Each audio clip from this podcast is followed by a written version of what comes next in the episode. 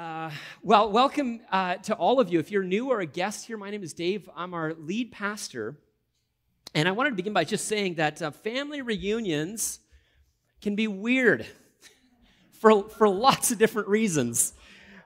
Thank you for laughing so hard. I, I feel like there's a story over there from the Speller family. But, uh, but the weird I want to talk about at this moment is when you hear somebody laugh and you, turn, and you think it's your brother. And it, and it actually, it could be you. And you turn and you look, and it's someone you've never even met before. That's weird.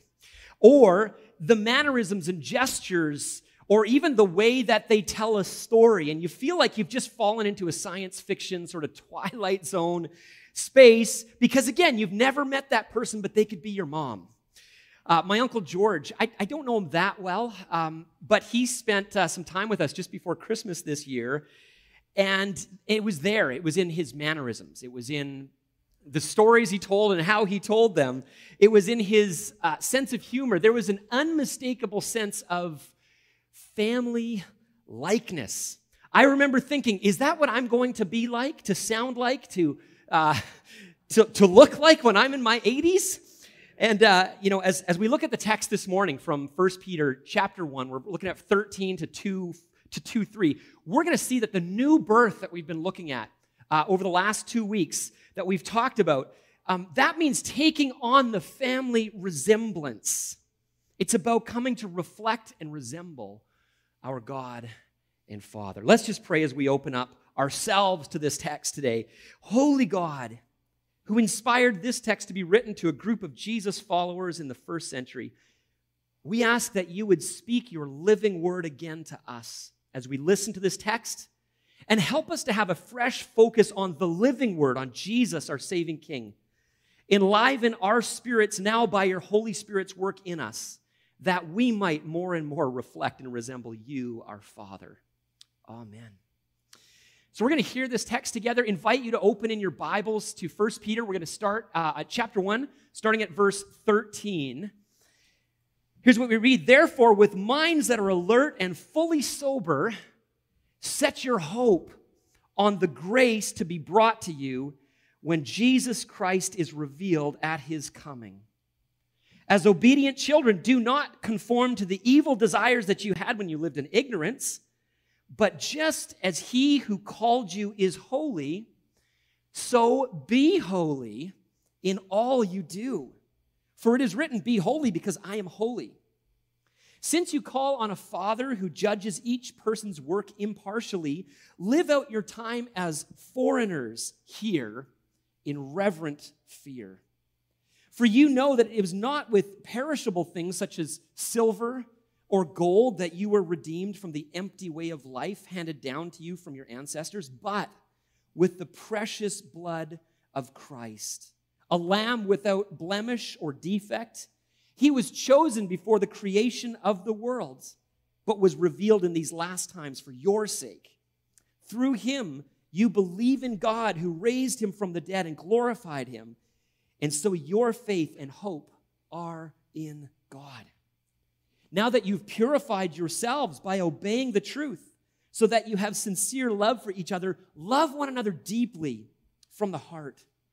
For you have been born again, not of perishable seed, but imperishable, through the living and enduring word of God. For all people are like grass, and their glory is like the flower, flowers of the field. The, the grass withers and the flowers fall, but the word of the Lord endures forever. And this is the word that was preached to you. Therefore, rid yourselves of all malice and all deceit, hypocrisy, envy, and slander of every kind. Like newborn babies, crave pure spiritual milk, so that by it you may grow up in your salvation, now that you have tasted that the Lord is good. It's the word of the Lord. Praise be to God. Now that you've tasted that the Lord is good, now that you know what it's like to have the fresh air of God's goodness at the center of your life, now that you have tasted of the grace that's on your tongue now, there's a whole new pattern of existence that opens up before you, in front of you, and it's a high calling. For regular Bible readers, you probably heard kind of this echo when I read that last line. It's that, that tasting metaphor is drawn from Psalm thirty-four, verse eight, which says, taste and see that the Lord is good. Now, some of us, um, I'm sure, have had that experience when you're, you're, maybe you're traveling and you eat something. Maybe it was seafood on the Mediterranean, or it was boerewors in South Africa, or it was tropical fish or like fish tacos in Mexico, and you think, oh, wow, okay, that's what it's supposed to taste like. And then you're ruined for life. Like, yes, you get fish tacos, you make them at home, or you eat them at a Canadian restaurant somewhere, and it's not the same. It's never the same. And Peter uses that kind of sense-oriented illustration to talk about our life with Jesus at the center. Once you've tasted of the goodness, known the loving kindness towards you of God, how could you not want his life to keep living in you? You know, it's often that part of my own uh, faith experience, especially in those moments where there's been fear or despair or doubt that's crept up in me, and that happens. It's remembering the taste of what God has given me, has done for me. That's what makes my heart sing. It sings along with the, the lyrics from Martin Smith. Uh, Delirious was the name of the band that he was leading years ago. And there's this one line in his song that goes like this: what would I have done if it wasn't for Jesus? Like, what would I become if it wasn't for Jesus? And so sometimes I just step back and I ask myself that question in those moments of doubt. And I remember the taste on my mouth. I remember it in my soul. And that enables, I believe, that tasting of the goodness of God, that enables us to do the work, the, the good work, the hard work that Peter has just spoken of. See, the section of the book that we started on, verse thirteen, it moves from being primarily in, in Greek, uh, what Greek grammarians call the indicative mood, to the imperative mood in the section we read today, which is, just means this. Indicative, it's kind of what it sounds like. It indicates something. It's the, this is the way things are. It's the, this is who you are. Uh, for example, um, you have been chosen according to the foreknowledge of God the Father. That's indicative. That's the, the new situation in which you find yourself by God's grace. He has given us new birth into a living hope through the resurrection of Jesus. That's indicative of who we are as his children. And now, because of that, because of the new birth, that moves us into a whole new way of life, into things that we do, life in a particular way. That's the imperative. That's the mood of commands. So imperative, well, that's what it sounds like. The imperative mood is about what we are commanded to do in response to all that God has done in us. So you have to know that the imperatives always flow out of the indicatives. We could say it this way: because this is who you are, indicative, this is now how you are to act in light of that, imperative. Another really basic way to say it is this: become who you are.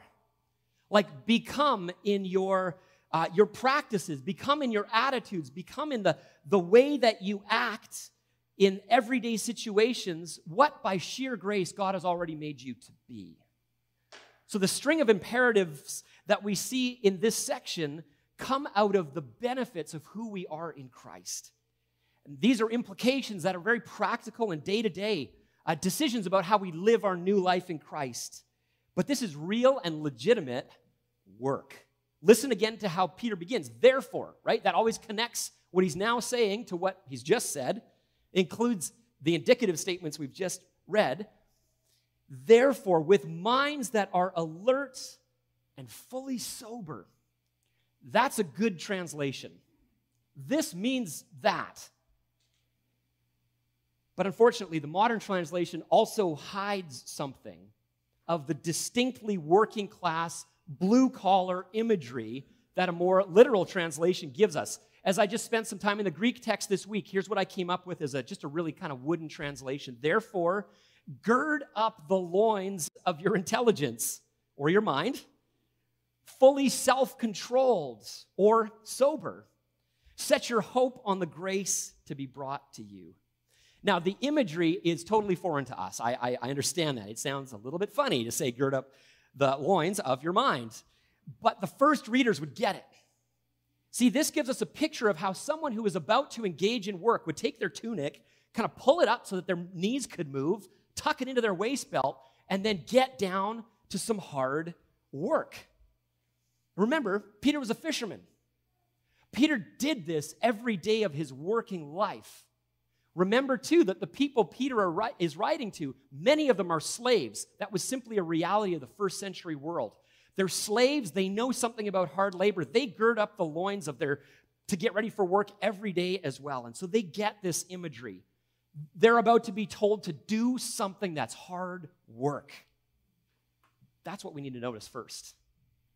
This tells us that we don't work for our salvation, but we certainly work out what our salvation means in the practical ins and outs of everyday life. And that has a laboring to it. Listen again to the list of imperatives, uh, all the things that we're to do in response to the indicatives. Um, I forgot one on my list, by the way. It starts off with, set your hope on the grace to be revealed. We just sang about that, didn't we? I'll fix my eyes on eternity above. We were literally doing what this text says to do, to turn our attention to what's to come, to the long-distance horizon. That's the first thing. Second, do not conform to the evil desires you had when you lived in ignorance. So be holy in all you do. Live out your time as foreigners here in reverent fear. Love one another deeply from the heart. Rid yourself of all malice and all deceit, hypocrisy, envy, and slander of every kind. And crave pure spiritual milk. Make no mistake, those things are going to cause an expenditure of your energy. These are work. However, the work described here, it actually begins with, well, it begins with our thought life, Peter says. It begins with our dispositions that lead us to new ways of acting. Like, rid myself of malice and deceit. That doesn't have a lot that's physically involved there, does it? But it will require a load of mental, emotional, spiritual energy and effort so that I don't fall into those old patterns again. We'll have to tell ourselves a better story, the true story of God's self-giving love in Jesus. And then we have to work that deep into our heart. That's going to take reflecting on the scriptures. It's going to take showing up to church and listening to messages that help us focus on Jesus Christ and who he is. There is a work in that. There's an emotional, heart-level work that comes when we have to apologize to people or we have to forgive others, when we have to have those reconciling kinds of conversations. So first, this text tells us that there is work to do. Gird up the loins. But then the second phrase, where does it start? Of your minds. These whole life changes, these honest-to-goodness, hard work ways of life flow, flow from there, from our thinking, from our minds. But this isn't just being intellectual for intellectual sake. Like for Paul, or for Peter, pardon me, and the rest of the apostles, mind includes a strong connection between our thinking and our feeling and the resultant behaviors. There's not like a clear distinction between those things. They all hang in together. So this thinking leads to new desires and new behaviors, and it builds character traits in us. Now, I, I've been including the word dispositions throughout this series, and I'm going to continue to do that because it's at least part of what the new birth gives us. It's a new framework for seeing our lives. Um, here's how the Collins Dictionary, here's just their brief definition of it. Disposition is a person's regular temperament or frame of mind. Your regular temperament, your frame of mind, that changes when Jesus meets you. What Peter is telling us here is that you don't just go with the flow anymore. You don't listen to your heart, so to speak. The idea of being fully sober or self-controlled is maybe even a better way of, of, of translating that. To be self-controlled in our thinking, in our minds, that shows up a number of times in First Peter. It's one of the big themes of the book, in fact.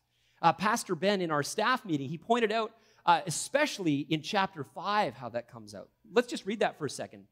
We see this in, in five eight. Be alert and of sober mind. Why? Your enemy, the devil, prowls around like a roaring lion looking for someone to devour. That means we have to be responsible in our thinking. Alert, self-controlled, he says. We can't simply let our minds run down whatever direction they happen to go. We can't let our emotions just lead the way. See, our, our feelings are deeply linked in with our thinking. We know that through the biblical text teaches that, but so does neuroscience, uh, that the way that you feel is deeply connected to the patterns of thought that you hold to as well. Our minds are the place where our thinking, but also our feeling comes out of. How does the enemy devour us? Well, Peter suggests here that when you stop thinking about thinking, when you th- simply go with the flow, there's the place where the enemy attacks us. Let your mind wander unchecked, without self-control, without sobriety and clarity of thinking. It will end up in envy. The advertisements all intend to generate envy in you. Let, just let it go unchecked. You will be envious. It will end up in lust. We know that. Let it go unchecked. It will end up in words of slander. It will lead us into deceitful speech. Even deceitfulness that comes in the form of exaggeration to make a point. There has been way too much of that that Christians have put up with in our own speech over the last two years. Where we've got a point to make, and so we exaggerate. Folks, that's deceitful. We are called to be honest. If what we're saying or what we're taking in isn't just an honest, sober-minded assessment of the situation, we're going to act wrongly. We're going to feel wrongly. So we don't exaggerate, because that itself is a form of deceitfulness. We are told to rid ourselves of that. If you find that you have to blow things up bigger to make a point, bring that back in check. Keep, keep, keep from being deceitful people. Instead, be honest. Be kind. That will require addressing our mental space. It will require using our heads so we don't lose our heads or become angry. Malice is the word Peter uses to describe that. So how do we do it? How do we stay alert and, and sober in our thinking? Well, Peter provides a key in the next verse. He says it means looking up. It means focusing on the distant horizon. He puts it like this: set your hope on the grace to be brought to you when Jesus Christ is revealed at his coming. I can remember a time in my life. It was my second year of university. Um, I had been a Bible reader all my life. I grew up in a great Christian home that taught us to read, and it was good. But it was really in that time that I gained a sense of urgency that I was actually hearing the voice of the living God somehow through this text. The Spirit was speaking to me. And it was during that season, as I began to take the, the Word of God seriously, that I was forming a new set of dispositions that we've been talking about. And it might sound silly, and honestly, it felt silly at the moment, but I have this distinct memory of, of walking out. Uh, I was probably getting ready to go in my car to go to school, and I just stopped in the driveway. And it was a clear blue sky day in Prince George. And I looked up to the sky. And, and I remember saying, Jesus, is today the day that you're coming back? Is it today that you're bringing the kingdom in all its fullness? I just stood there for about a minute looking up. And then I remember hearing this voice in the back of my head being like, Dave, that is absolutely ridiculous. That is so silly to be staring into the sky. And then I heard this other kind of sense in me as well that said, no, actually, it's not ridiculous to think like that. Of course, staring into the sky is not how you're going to live, literally just looking at the clouds all day, but you have to have an eye to the coming of Jesus Christ and now live in line with that. And when I started, I just shared a little bit of that in staff meeting this week, and then, and then Pastor Harry said, now what would happen if we actually just took a minute every day to stare into the sky and say, Jesus, is today the day? He was in favor of that, by the way. And here's why. Here's why. This is what helps us make sense of how to live in our current moment, how to maintain a credible witness to the world around us. It's how we actually demote some of the common anxieties, even idolatries of our time. Idolatry is what I mean by that is the godlike status that we can easily give to things. One of those things that I see today is political ideologies. Man, that has been given idolatrous status, even for Christian people today. This helps just bring the level down, to, to demote it to where it belongs. Uh, people worried about the future of our country. Is that legitimate? Sure. But does it require pride of place in our lives? Absolutely not. It doesn't. Peter brings two things to the foreground to make sure we don't go down that road of thinking. He tells us, since you call on a Father who judges each person's work impartially, live out your time as foreigners here. Note, time and place. First, time. He goes on to quote from Isaiah forty, and he says, all people are like gr- grass. You're going to wither and die. Just remember that. That kind of keeps our sense of like, okay, where do I fit in history in check? This is a time. This moment will pass away. There will be tomorrows after this. We look forward, Peter tells us, to the eternal. That dictates how we see this moment. Doesn't mean this moment isn't important, folks. It just demotes it from being idolatrously uh, taking up the, the main place in our thinking. We've got other things that need to be the main place. Second is place, where you are and when you are here. Until Jesus returns and is revealed, that will not be your settled homeland. It's not. He says we're foreigners, exiles. Major theme of First Peter. You are a foreigner until, as we read in Revelation eleven fifteen, the kingdom of the world has become the kingdom of our Lord and his Messiah, and he will reign forever and ever. Here's why this matters for our moment. And this really came to the foreground in our conversation with our staff this week. This is a reminder to me. I need to remind myself of this. Canada isn't my home. It's a great place. I love living here. I have citizenship here, but it's secondary citizenship. Canada is wonderful, but it's not my true home. It matters to care for this land. That's true. But it can be far too easily to fall into a sort of nationalism that raises the state and matters of the state to be an ultimate status in our hearts, the most important thing to be defended. I even hear that anxiety among Christian people. What about our great country? Okay, good question. But we should expect to answer that. We do need to answer that question, but we need to answer it in radically different ways than our neighbors who do not know the grace of God. We answer that as foreigners here. We don't answer it in the same kind of way. It's going to take thought. It's going to take prayer. It's going to take discernment. But we have to be asking the question, what do texts like this one teach us about our posture toward things like the state? One person said in staff meeting, if we are foreigners here, like if this is true, then we shouldn't be surprised if we see evil. Okay, we shouldn't actually be surprised by that. If we're foreigners here, Canada actually shouldn't feel like home. Now, I'm not suggesting disengagement from our civic duties. We have civic duties. We need engagement. Only that they, we hold those loosely. We hold them with open hands. And we demote anytime we see those things become idolatrous, whether that's our security or any political ideology.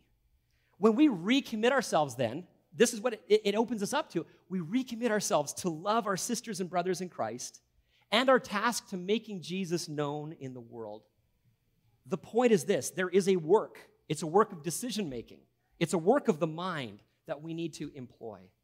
Like Peter says next, as obedient children, do not conform to the evil desires you had when you lived in ignorance. But just as he who called you is holy, so be holy in all you do. For it is written, be, be holy because I am holy. Now, now I realize that that word holy just kind of sounds vaguely churchy to us, and we kind of go, well, don't really know what to do with that. Um, it's not a category we typically think in, at least in the wider, broader culture we're a part of. Um, so we might think this is like the language of prudes, of folks who are out of touch. And you know what? That's true to an extent.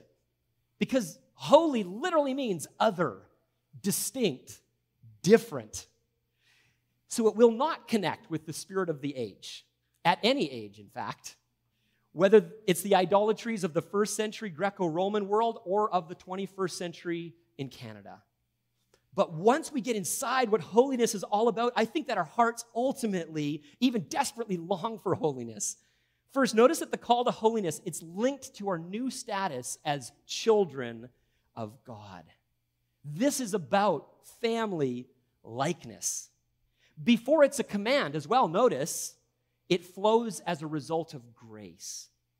It's as, it's as God's beloved children that we, by his presence in us, take on a whole new way of life, a way that reflects and resembles our Father. Second, the text that Peter draws from, he's quoting from Leviticus chapter nineteen. And it actually has a similar function in Leviticus to what Peter is using it here. Namely, it's to mark out God's people as distinct from, as other from, the wider culture that worships other things. And it has ways of life that are actually degrading to human life. So here's what we really need to see. We might think that to be holy would mean retreat from engagement with the world. It means the opposite, actually. The rest of First Peter, the New Testament, actually the whole of the Bible, in fact, show us the opposite. Jesus moves toward people who are not holy in order to bring his holiness to them. He comes to restore life to people. There is a missional impulse that runs throughout the whole of the Bible, which says we are distinct, but not for the sake of separateness. We are distinct, actually, for the sake of others. We're not sectarian. We actually are in the world to be a blessing to the world because of our differenceness. If that makes, I'm making up new words here, but you get the point. We bring the news of Jesus into the world not by being like the world, but actually by being not like the world and yet fully engaged in it. Peter tells us to be holy in all you do. So there's, there's no place in our lives where we don't imitate the beauty of God's holiness. I like how scholar Joel Green says it. He says, as Leviticus nineteen has it, holiness extends into the nooks and crannies of life. Family and community respect, religious loyalty, economic relationships, workers' rights, social compassion, judicial integrity, neighborly attitudes and conduct, distinctiveness, sexual integrity, exclusion of the idolatrous and occult, racial equity, and commercial honesty. And then he rightly summarizes, this is a holiness of engagement, not of withdrawal. This call to be holy, to reflect and resemble our Father, it's actually defined throughout the rest of First Peter. It, at one level, that's the whole book is about that. It tells us how to be living this holiness of engagement with the world around us. It's about how we are God's new birth into a living hope people and how we engage with our neighbors. But we do so as foreigners. We do so as exiles. And in that way, it will ultimately be for God's glory and for the good of our neighbors. I like the way uh, my uh, Gospel of Mark, I did a, a, like an upper-level exegesis course with uh, Ricky Watts at uh, Regent College. He's a biblical scholar who studied mostly um, the Gospel of Mark and the use of Isaiah in Mark, and he did his P H D at Cambridge on those things. And so he was looking a lot at the holiness kind of feature of Isaiah and Mark and how those things were kind of intertextual, uh, their, their overlaps. And he goes on to summarize this way. He says, holiness is people-keeping. For, from the human perspective, holiness, the call to holiness is the call to keep people. Go and read the lists of what we're called to, the commands throughout this text. It's about keeping relationships. It's about preserving the good of others and our connection to it. So to be holy is to take seriously the call to follow Jesus. Um, Gerald got a prayer request from one of the young ladies in Ukraine, in the city where, in Chernivtsi, where our missionaries are working. Uh, Gerald got to visit there uh, with Calum this fall, and I, I went with Becky and, and, and Eric in uh, in twenty eighteen to this, this city, and, and she's a part of Blogadot Church. Uh, Katya is her name. And she sent on a prayer request for us as a church, for us as a staff, and we prayed about it. Here's what she writes. Here's her prayer request. She says, pray that the hearts of the people would be for peace, not revenge. Friends, that's what holiness looks like. It's people-keeping. When, when Jesus says, blessed are the peacemakers, it's people like Katya who picture that for us. Remember, this is not written by, in some armchair, far and safe. She's in Ukraine and saying, pray that my people would not want revenge but would want peace. That's quite a prayer. That's what holiness looks like. Then the verse that she linked with her quote or her request was this, from James one, nineteen to twenty. Everyone should be quick to listen, slow to speak, and slow to become angry, because human anger does not produce the righteousness God desires. This peacemaking impulse in Katya, this desire to move away from anger and hatred and slander, those are the things we're called to get rid of, right? In two one, that is a picture of holiness. Katya also reminded us to pray for Russia. Not just that the, the, the heart of Putin would be changed. We need to pray for that. But she said to pray for the Russian people who oppose the war, who are risking their jobs, their security, in order to say so. So let's do that too. Now, the follow-up commands are all linked into be holy and what it's all about. We are told to live our lives as foreigners in reverent fear, knowing that our Father judges impartially. We're told to love each other deeply from the heart. Again, this is a work that requires employing our minds until we begin to embody new habits. On January fifteenth, two thousand nine, Captain Sullenberger had to make an, an emergency landing of U S Airways Flight fifteen forty-nine on the Hudson River. Some of you might have seen the YouTube video of that. It's incredible. Go look it up. Sullenberger was able to land the plane because of years of practice and professionally acquired skill. He and his co-pilot had three minutes to shut down the engines, set the right speed, keep the nose of the plane just right. They had to activate the ditch system to, to seal up as many vents as they could to make the plane as waterproof as possible. All the while, they had to glide the plane in a fast left-hand turn so they could come down facing south, going with the flow of the river. They then had to make sure the aircraft was perfectly level to land as flat as possible. Now, the reason that the captain and the co-pilot performed so well was that they had trained for just such an emergency. They had habits and patterns built into their life so that they could act that way, you might say, as a second nature. See, Peter knows that he's telling us to do things that require considerable effort. Character is about who we become, what becomes second nature to us. It is not second nature to love one another deeply from the heart. That comes as we cultivate and till the soil of our minds and hearts through repeated practices, just like those pilots. It's our growth. Uh, so the question is this: is our growth our work, or is it God's work? The answer, yes. It's yes. See, for those who may be concerned about the word effort, I would remind you of how one person put it. Grace is not opposed to effort, but to earning. That's true. The fact that Peter says, gird up the loins of your mind, reminds us of the significant labor involved in joining ourselves to God's work of transforming us. And of course, everything, everything depends on, on, on our being God's chosen people, on our being sanctified or being made holy by the work of the Holy Spirit. It all depends on our new birth as dependent on and being washed by the blood of Christ. But our faith does call us to be engaged in that salvation in a way that leads to holiness, to do away with the adult vices, you might say, of the old life, of malice and deceit, of hypocrisy and envy, every kind of slander, and become like little babies who are crying out for the nourishment that comes through the transformative word of God. This is a longing to grow up into our new birth, into what our salvation means. And when we are drinking in the pure spiritual milk that he talks about, which is, well, that pure spiritual milk is the message about Jesus. To quote Douglas Webster, he says, we want to get rid of even the hint of wicked disposition that seeks the harm of others. We reject the hypocritical division between a public self and a private self. We forbid the evil eye filled with its envy and greed. We refuse to insult, put down, badmouth, or disparage others.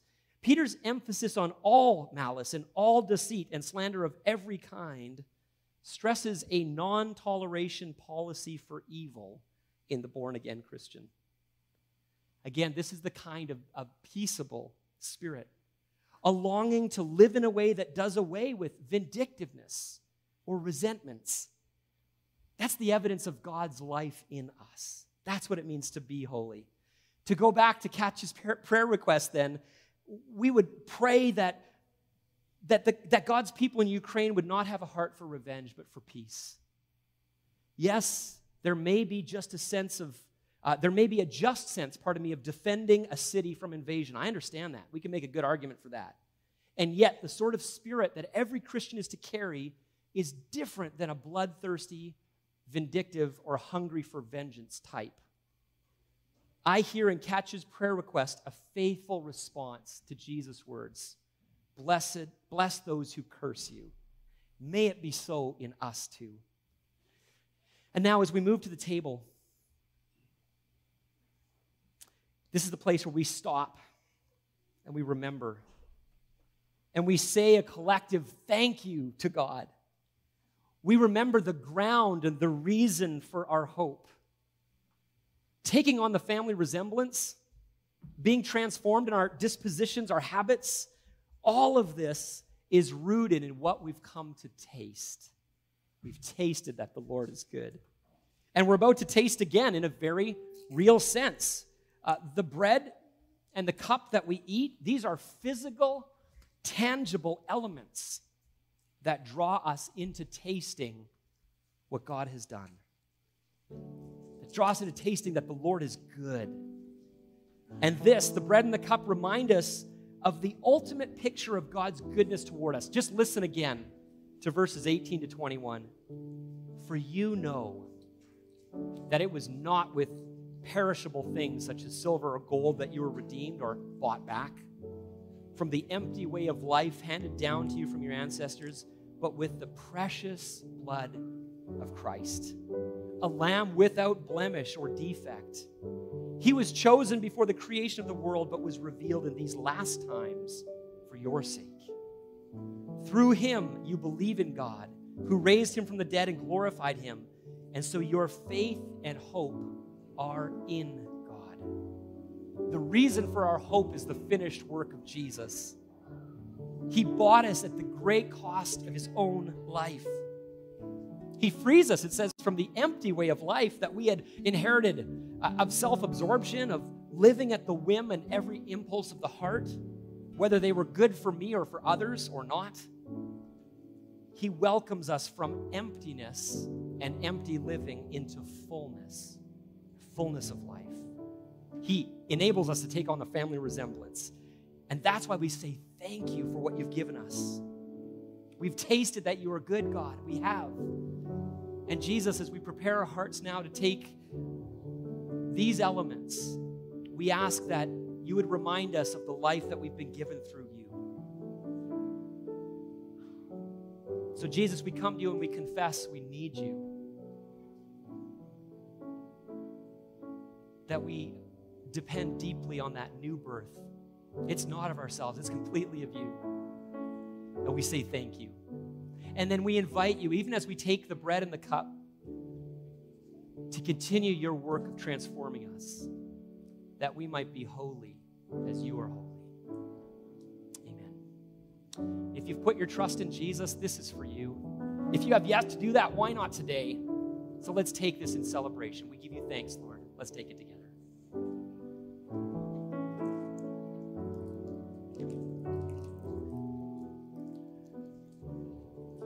Jesus had taken the bread and he broke it. He gave it to them and said, "Eat this, it's my body." And then he took the cup after the meal and he said, "This is the blood of the new covenant. This was poured out for you for the forgiveness of sins." And so as we take this, we remember what he's done. And even in the taking, we're tasting again and seeing that the Lord has been so good to us. Let's take it with thanksgiving.